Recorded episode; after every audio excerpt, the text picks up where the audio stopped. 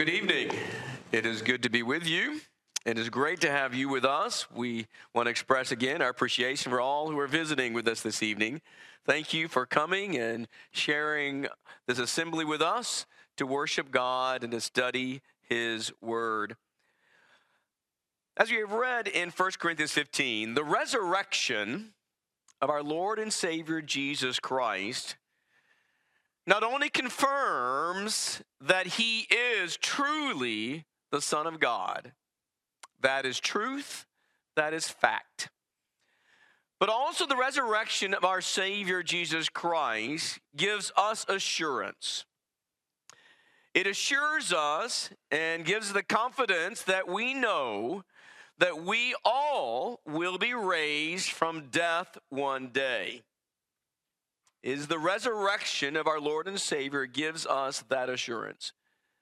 It is a wonderful promise, and it is a very anchoring hope as we live life and face all the struggles that life throws at us at times. And sometimes we, we can somewhat be overwhelmed by what life dishes out along our journey. But we know by faith and by the truth of God's word, we know that death is not the end of us. It's not the end. But rather, death is simply something that we must experience, that we must endure, that we must go through in our journey or on our journey toward eternity. For example, what did Solomon say back in Ecclesiastes chapter 3 about, you know, there's a time for every event, there's a time for everything. And one of the things he says is there's a time to give birth. But the flip side of that, you know, with the beginning, there comes an end to this earthly journey. And so he says there's a time to give birth, there's a time to be born, there's a time to die. Jesus, through his death, renders the devil powerless over death. Jesus has rendered the devil powerless over death. And he has rendered the devil powerless over Hades. Our Lord and our Savior, as we see here in Hebrews chapter 2, verse 14 and 15, our Lord who shared in flesh and blood like we do. He partook of the same as we are partaking right now. That through his death, he did so to render powerless, as it says, him who had the power of death through sin. And he's talking about the devil there. And so he came to partake of life and to make him powerless over death so that as he says there in the 15th verse, that he may free us from the fear of death, which man has been subject to from almost the beginning of time. As long as God continues to suffer long with humanity, and as long as he continues to, to postpone Christ's return, the Lord does not promise us that we will not die. That's not what He promises us. What He promises us, He says, even if we die, there is still life. There is something greater. There is something promised you that is coming later on. The terrible consequences of sin has become to us something that just is accepted. That's just that's just the way it is now. And we forget that death is the consequence of sin. Physical death came into the world because of sin. And we kind of have mankind in general, not you, you, you know this, but in general, mankind just kind of forgets, well, this is just the way it is.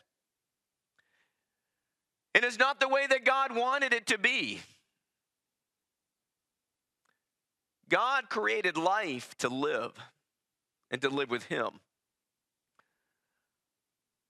But trepidation is associated with things that are uncertain.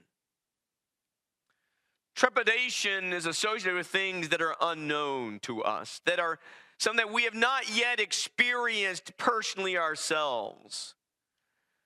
So, thoughts about drastic changes involving future unknowns can be overwhelming, and such is true of death. We have not experienced that ourself yet. It's an unknown. It's a reality. We know it's part of this life, but we don't really know all that there is to know about death. What happens at death? What happens during death? Sobering questions. Questions that we may not be able to answer fully in the way man or we want them to be answered. We want to know more, but we can't answer all of the questions about death that we might have. But God gives us answers. God gives us answers. And that's what I wanted to address tonight. Tonight's lesson is really more of an instructional kind of lesson, and hopefully, there will be some aspect that you will find comfort in the instruction. It is a topic that I was uh, requested to address sometime back, and it's just been a while for me getting around finishing this series or that series to come around and address this subject. But I think it's an important one. And understand, Jesus does not want you to fear this. He does not want you to fear this. He wants you to face it courageously and march onward to what He has promised you. Let's begin here in Ecclesiastes chapter 12, verse 7. Ecclesiastes chapter 12, verse 7, I'll read verse 6 and 7 together, where it says, Remember him that remember God before the silver cord is broken, and the golden bowl is crushed, and the pitcher by the well is shattered, and the wheel of this at the cistern is crushed. Then the dust will return to the earth as it was, and the spirit will return to God who gave it. God Almighty, God the Creator, God the Redeemer, the God who is I am, God has charge over everyone's body, spirit, and soul. It's in his charge. And Solomon knew that. And as he closed out this amazing book of wisdom and lessons to learn, he reminds us of the end of the journey on earth. And he says, God's in charge here. And so after death, the Bible is very clear in pointing out the fact that the physical body, this body of ours that we, we get comfortable with, and then we're not comfortable with it anymore because life gets harder as we age. This body, after death, the physical body over time will decompose. And it's going to return back to the basic material from what we are made. From dust we were created, to dust we shall return. And you see that being brought out there in God's cursing or judgment there in the garden when he addresses Satan and Adam and Eve, each one addressing different aspects of that judgment. He reminds Adam that I created you from this, and that's where you're going to go back to. So, this physical body is going to return to what it from what is created. From Abel to Adam, Abel's the first one to die. And then, then Adam is the first one we're told about, next one we're told about. But from Abel to Adam and onward, men die. And that has always been the case within the time work of frame, the time frame of time. And then the body decays.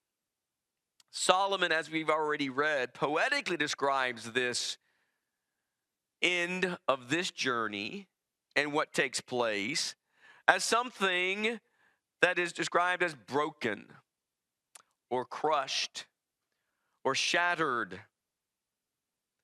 That's poetic imagery of what's going to happen to the body.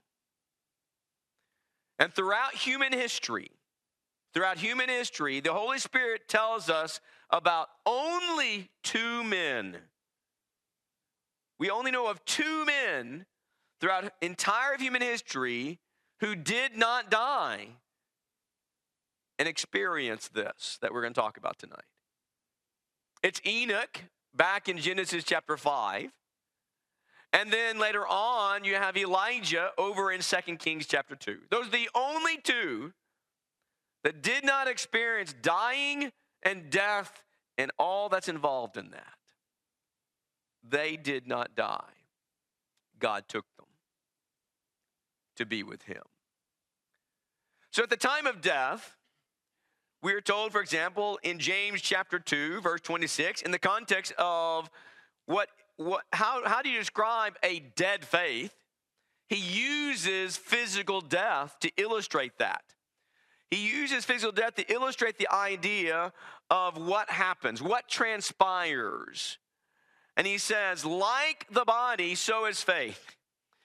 The body without the spirit is dead. And so at death, what transpires?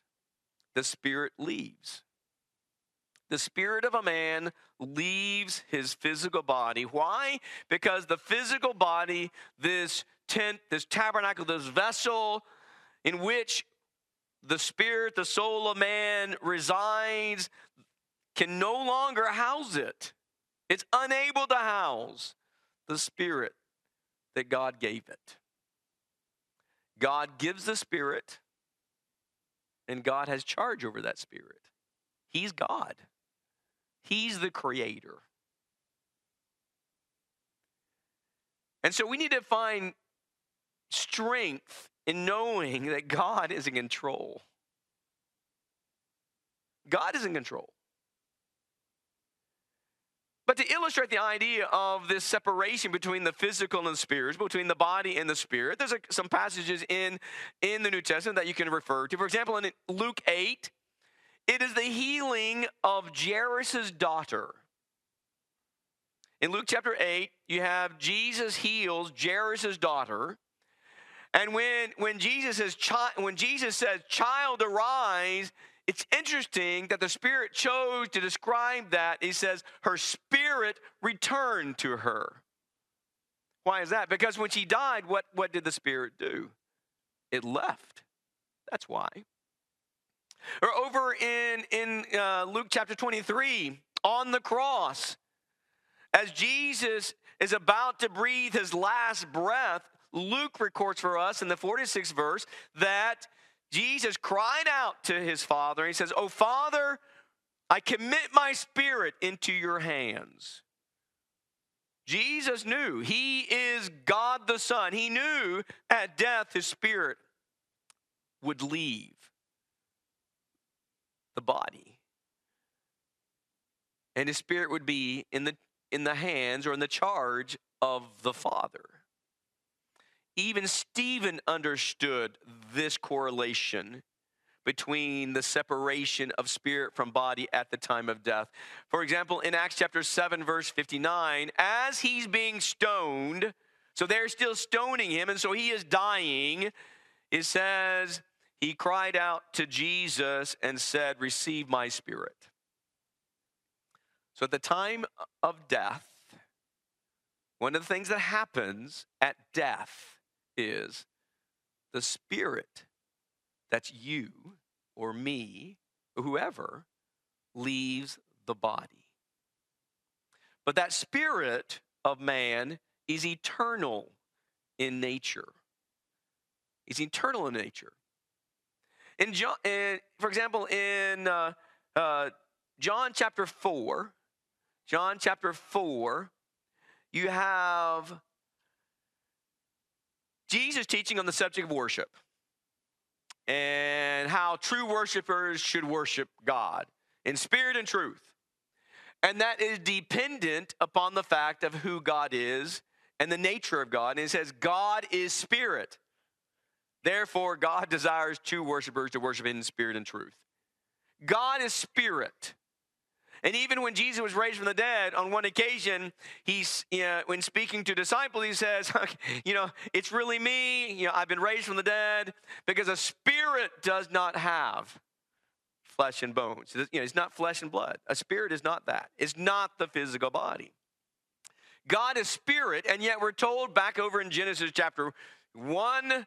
We are reminded there in the 26th verse that you and I and every living soul that has ever been created and, and will be, come into being before t- the end of time, every living human being is made in the image of his creator. But God is not flesh and bones.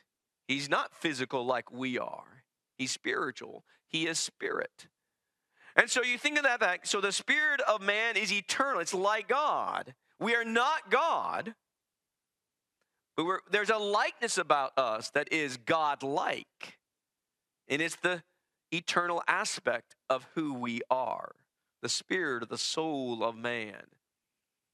In Matthew chapter 22, in Matthew chapter 22, Jesus is addressing a subject you know, that uh, some of the Jews argued about with Christ.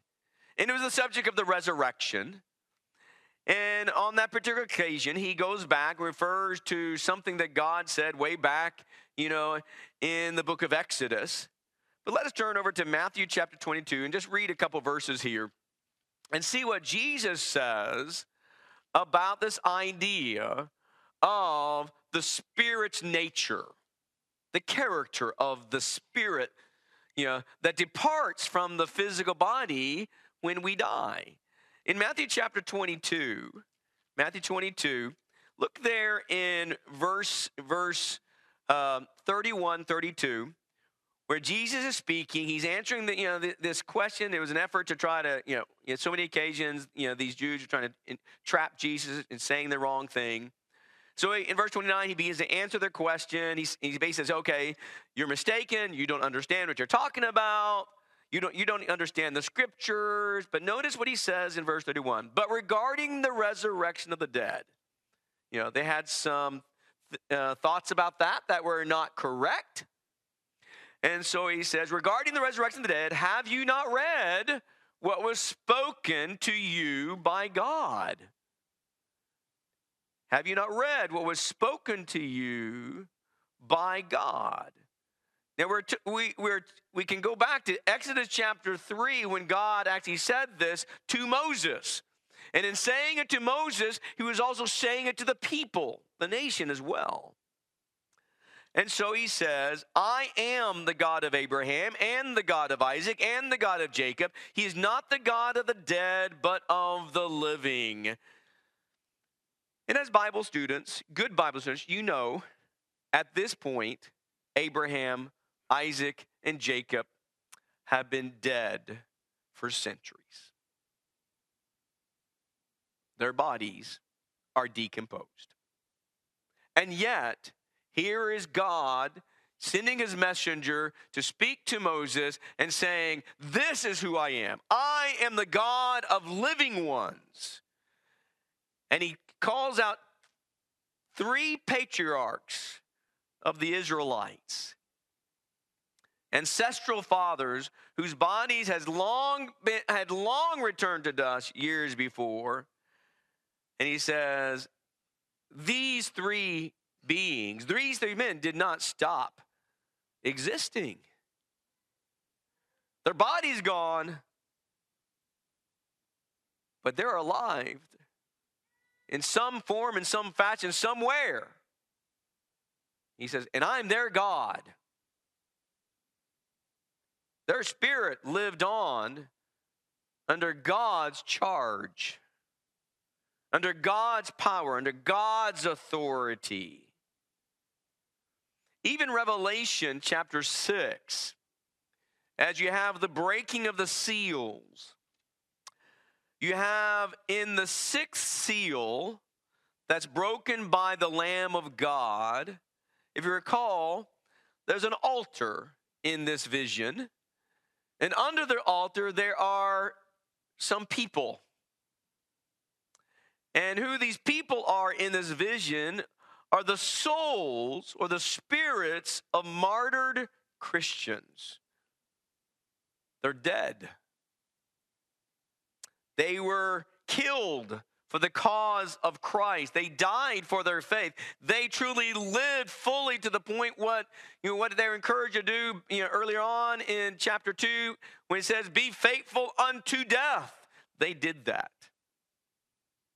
But there in chapter 6 verse 9 the lamb breaks sorry it was the fifth seal, my mistake not the sixth. It was the fifth seal. I saw underneath the altar the souls of those who had been slain because of the word of God, because of the testimony which they maintained. They cried out with a loud voice, saying, How long, O Lord, holy and true, will you refrain from judging and avenging our blood on those who dwell on the earth? Here we've got martyred Christian spirits, souls, still crying out to God for justice. They didn't just disappear altogether. God is the God of the living. And we need to remember that. God is the one who has power over man, man's life, man's death, man's eternity. In Matthew 10, verse 38, you know, Leland referred to this in his lesson this morning, the idea of how we need to fear God. And one of the reasons we need to fear God is because he has authority over the body and the soul. So God has charge over everyone's body and everyone's spirit and soul.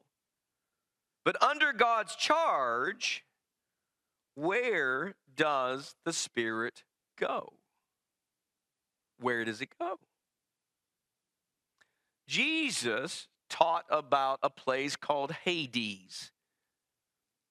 And we understand that the Hades of the Bible is not the same as the Hades that you read and hear about in mytho- mythology and all of that kind of falsehood. The truth about Hades is found in God's word. In the Old Testament, this, this you know, place is referred to as Sheol. It's the Hebrew word for the same place. One is Hebrew, the other is Greek. And Jesus taught about a place called Hades. In Matthew 11, he talks about, you know, the fact that in Capernaum, you know, the fact that they had refused, you know, and rejected Christ, even though they saw the miracles and what, what, what, you know, what that would entail in the judgment, and talked about how, you know, they're going to descend into Hades. Matthew 16, you've got Jesus' statement following that great, bold confession of the Apostle Peter who says that he believed Jesus to be the Son of God. And he believed that with all his heart. That he then goes on to say about what he would do based upon that confession, based upon that fact, that truth about who Jesus is. And so Jesus says in verse, you know, verse 18, he says, You are Peter, and upon this rock I will build my church, and the gates of Hades will not overpower it. The gates of Hades will not overpower it. In John 5, in John 5, Jesus spoke very plainly about the fact and the truth that there is going to be a day when all the dead will be raised from the grave on the same day or the same time. In John 5, Jesus is teaching about his authority, the authority that has been given to him. He, he, did not usurp authority from his Father. No, it was given to him by his Father because he is the Son. And it's because of this authority he has, he has the authority to execute judgment upon mankind. And so in verse 28, he says, he says Don't marvel at this for an hour is coming in which all who are in the tombs will hear his voice and will come forth. All the dead, from Abel to whenever, will hear God's Son call them forth from the grave, from death. And when that happens, he says, those who did good, it will be a resurrection to life, and those who committed evil to a resurrection of judgment. So, somewhere in the spiritual realm, the spirits of the deceased go. And that's where they stay until the hour when the Lord Jesus calls them and raises them up.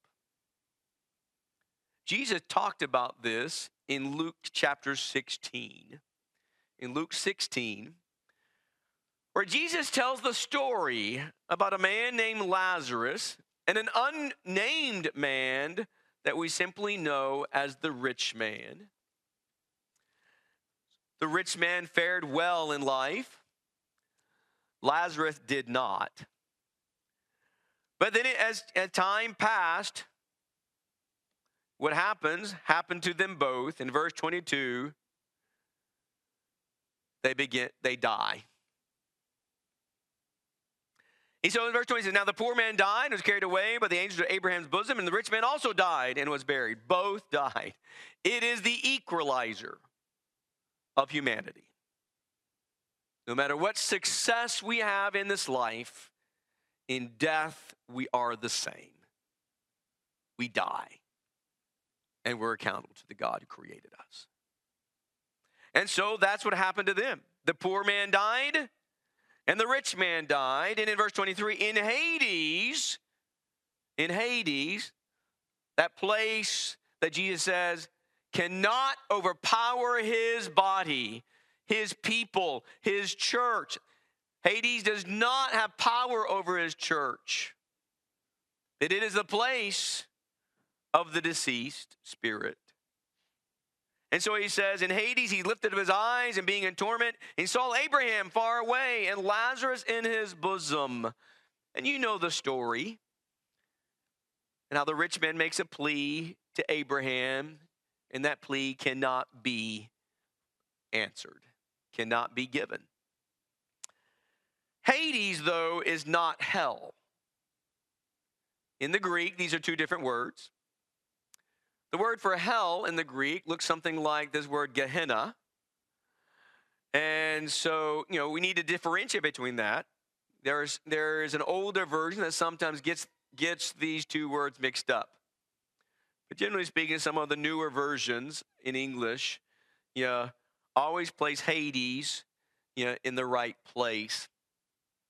But we need to understand that you know, Hades is not hell. It is not Gehenna. Gehenna is the eternal place of torment in outer darkness, away from the presence of God. It is the eternal final dwelling of the wicked. But according to Jesus' teaching in Luke chapter 16, as I understand it, in Hades, where both the rich man and the poor man went, there's a place of torment and there's a place of comfort. The place of comfort to which the angels carried Lazarus is called Abraham's bosom.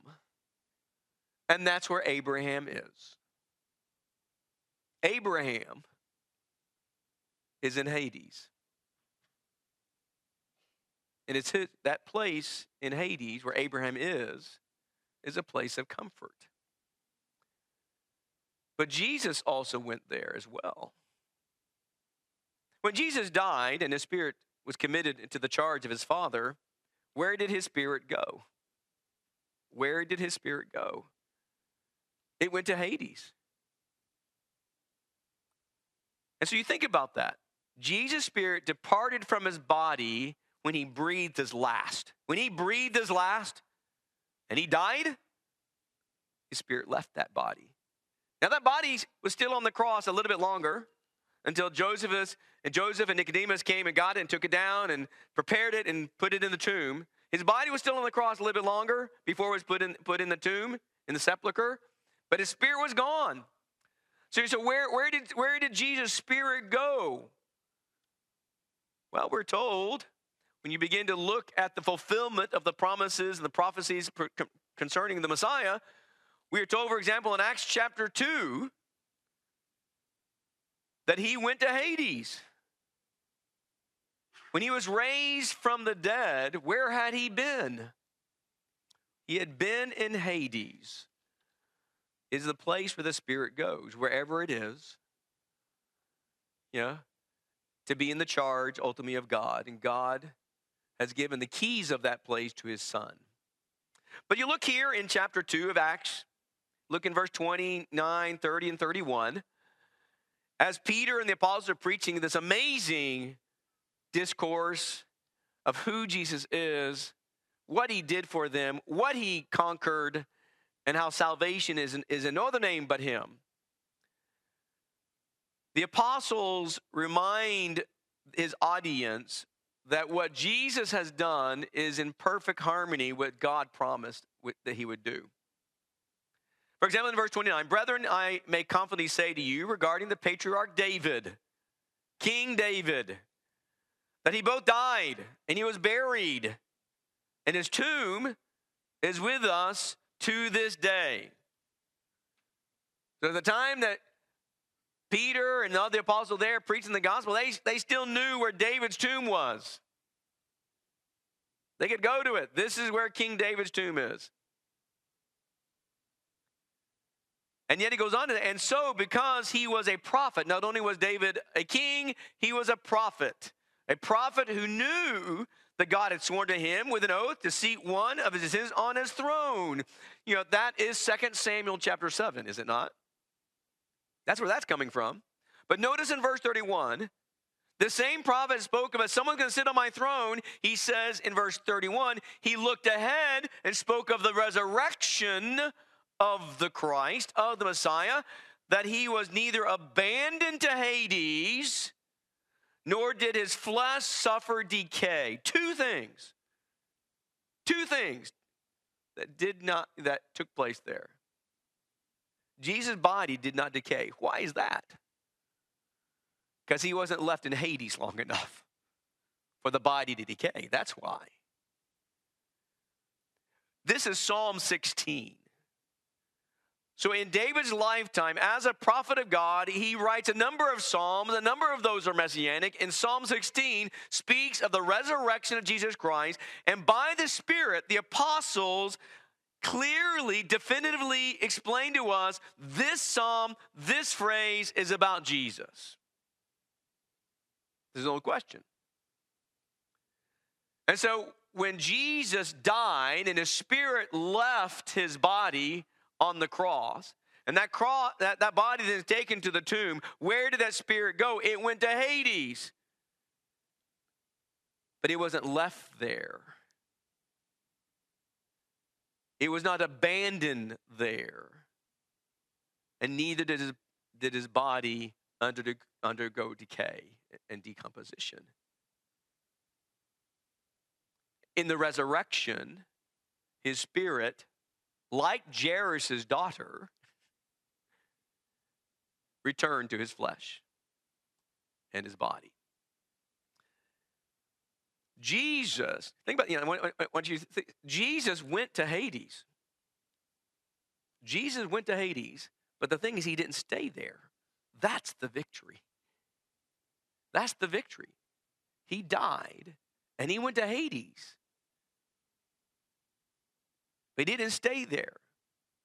He did not ascend to his Father when he left when his spirit left the body because you know, jesus himself says in john 20 after the resurrection he's talking to mary magdalene. And remember what he tells mary magdalene about clinging to her holding on to him?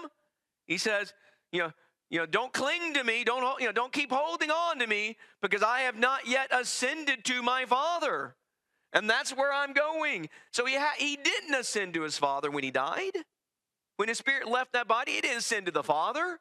He hadn't done that yet. That's coming later, days later.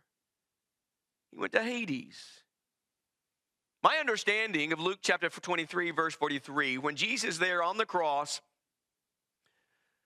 giving hope to the one thief that became a convicted believer of Jesus Christ.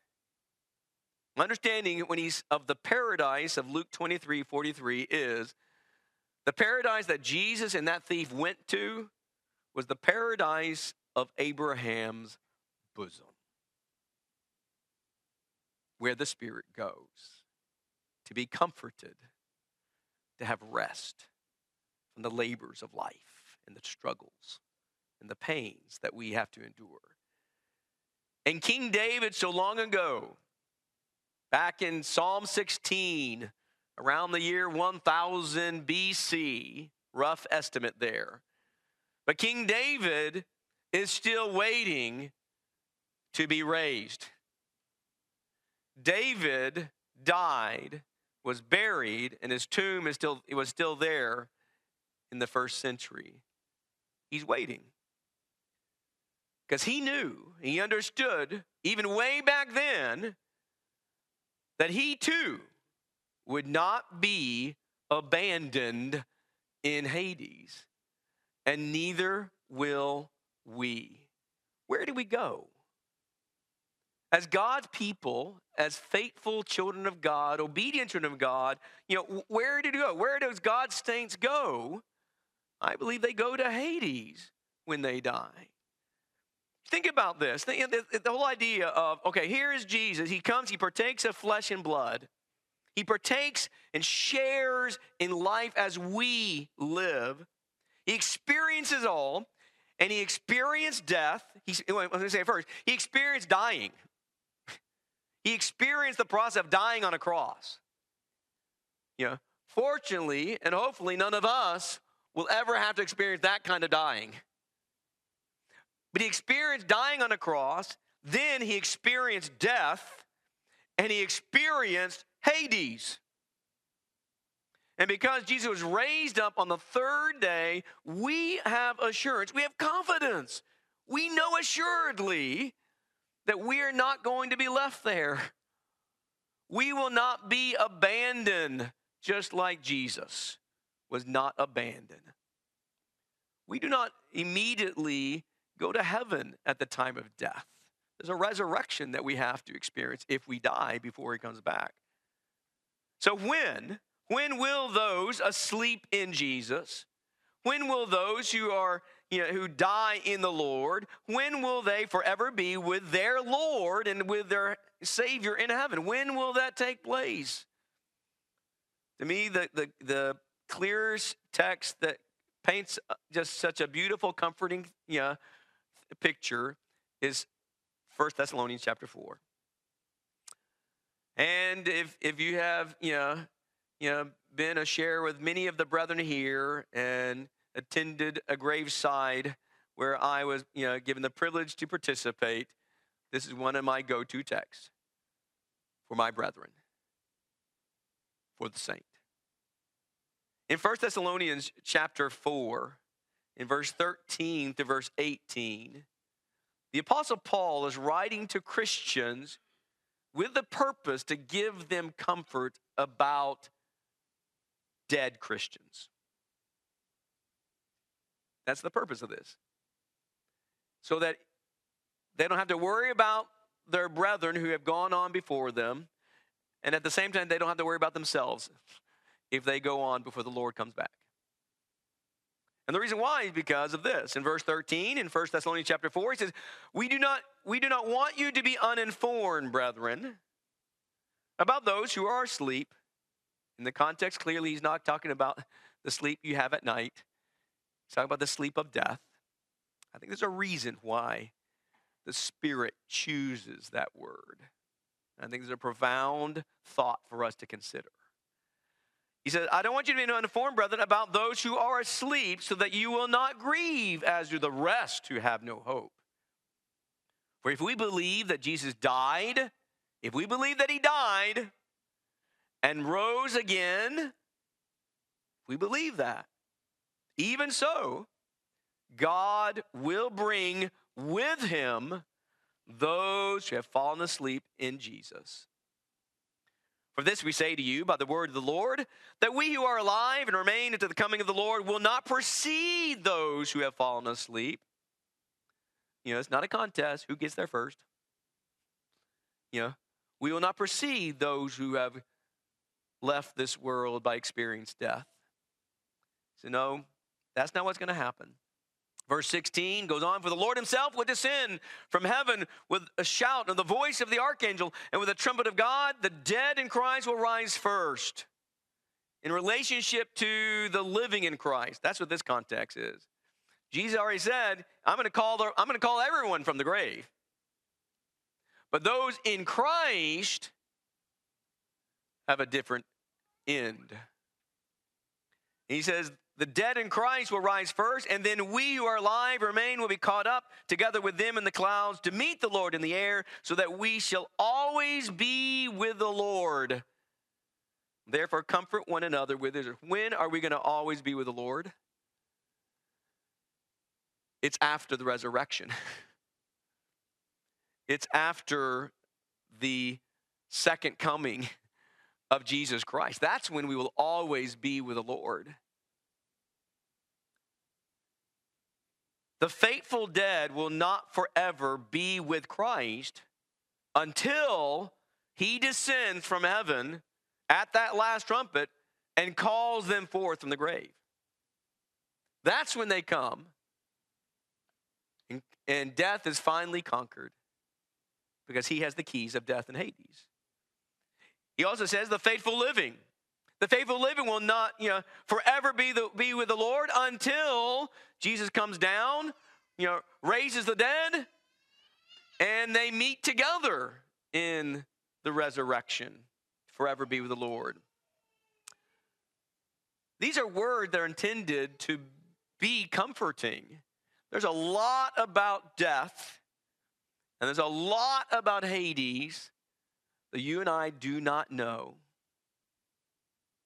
But what we, could, what we can know is comforting, it's emboldening to our faith. And Jesus says, I made the devil powerless so you don't have to fear what's coming. In Hades, there is a place of comfort. In Hades, there is a place of rest for God's faithful and obedient children. You know, to be in the bosom of Abraham is intended to be a picture of great hope to those who are asleep in Jesus. But both the living and the dead in Christ are not, you know, well, actually, you know, let me say it differently. They are both looking for the coming return of their Savior. The dead are looking for it, and so are the living. We're all looking for the same return. The return of our Savior, the return of our King. So as, as expressed over in you know, you know, second, uh, second Thessalonians chapter 1, verse 10, so that he will finally be glorified on that day in his saints. When is he going to be glorified on a particular day in the saints? Well, it's when he comes to give relief to the saints by executing judgment, you know, and that's when he returns. The Father and the Son and the Spirit have revealed this to us, and enough to us so that we don't have to be afraid of the unknown. He doesn't want us to be afraid of what we've not yet experienced. We have a living hope, it's alive. And that hope is alive even in death. Our hope does not die when we die. There's rest, there's comfort, there's peace, there's joy that's awaiting for all of God's faithful children who overcome. Are you one of his children? Are you a disciple of Jesus Christ? Have you called upon the name of the Lord and obeyed the gospel of the Son of God? He died and was raised and conquered death and ascended to the right hand of the Father above so he could be your Savior and be your mediator and be your intercessor but He's not yours in a personal way until you call on Him in obedience to His authority. He has the keys. If you want to be with Him forever when He returns, you need to be ready. If we can help you any way spiritually to make your life right with the Lord, please come forward, make your wishes known, or stand and sing the song that's been selected.